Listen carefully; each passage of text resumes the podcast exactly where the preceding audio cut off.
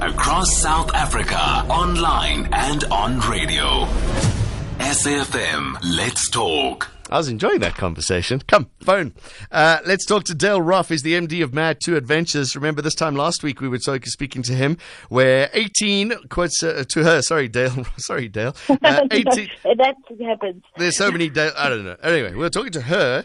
Uh, 18 South Africans set off on a, a run. They ran from Joburg to Cape Town. They were supposed to finish today. Dayle, did you finish? We made it Yay. and on time. They're on timers, I guess, the important thing, right? yeah, thank you so much. Yeah, we arrived at exactly 12 o'clock today. Mm. What was it like?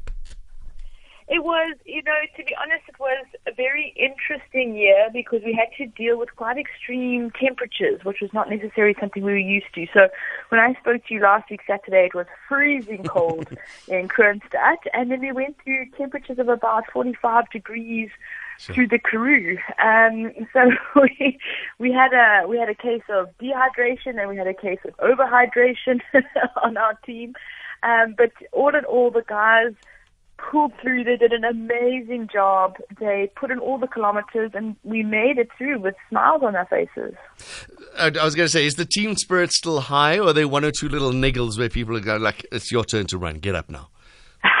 Look, that definitely happens on the road a little bit where, you know, you're in, because we also camp along the way. So you- you're in confined spaces all the time. You're either in a camp facility or you are in a little, what we call our pace vehicle, where you've got six people on the road at one time.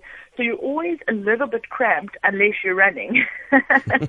It forces people, you, want, you actually want to get out on the road and run. So we have a, I think the best thing about our event is, is the camaraderie and the, the team spirit. So people are always encouraging each other, pushing each other to go further, um, and to run together. It really does make it a little bit easier.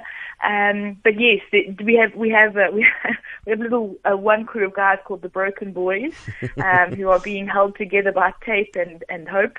And uh, but but we made it, and and it's a wonderful thing to see people push themselves physically and emotionally to the actual brink, um, but to achieve their goal and to really see what people look like, the pride and the sort of um, the celebration and being able to achieve a goal. It's, it's a wonderful thing. Spirits are super, super high. Okay, there's the virtual marathon tomorrow. You're still going to go ahead and do that?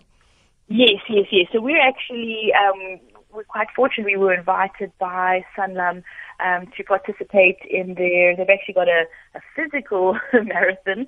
So they've got um, 15 elite athletes who are going to be running their 42 Ks in a four kilometer loop.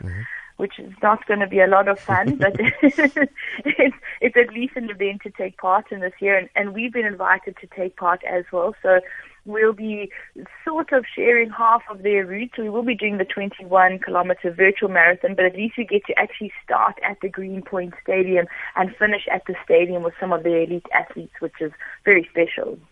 And uh, it's all about making a difference. Have you made a difference? The point of the run. We have made a difference. So we don't have a final tally yet because a lot of how we raise our funds is based on the number of kilometers that the runners will run, and we do include tomorrow's case. So a lot of the guys will be able to add another 21 on, um, and then based on their total, they'll be able to raise some funds. So I mean, so for example, we've got Andrew Rashmere this year who ran who ran the most number of Ks, and he's going to hit um, the 250 kilometer mark in eight days. Sure. Well done to you and Yeah. the team, Dayle. What's next for MAD2Adventures then? So the next thing for MAD2Adventures, so we also host a ride. So our MAD2Ride event actually happens in March next year. So we mm-hmm. follow along the same route, but the difference is we've actually got a team of riders who ride the full distance Sure. from Joburg to Cape Town on road and mountain bikes.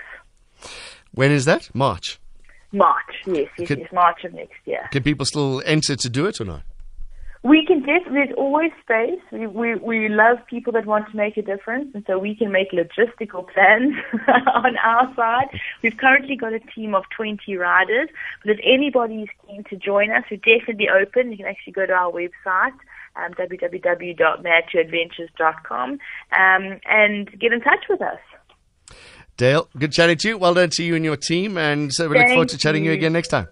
Oh, appreciate it. Thank you so much, John. Take care. Dayle Raaff, MD of MAD2Adventures, making a difference. Uh, as you heard, 18 people running from Johannesburg to Cape Town 24 hours a day. They did it in a week.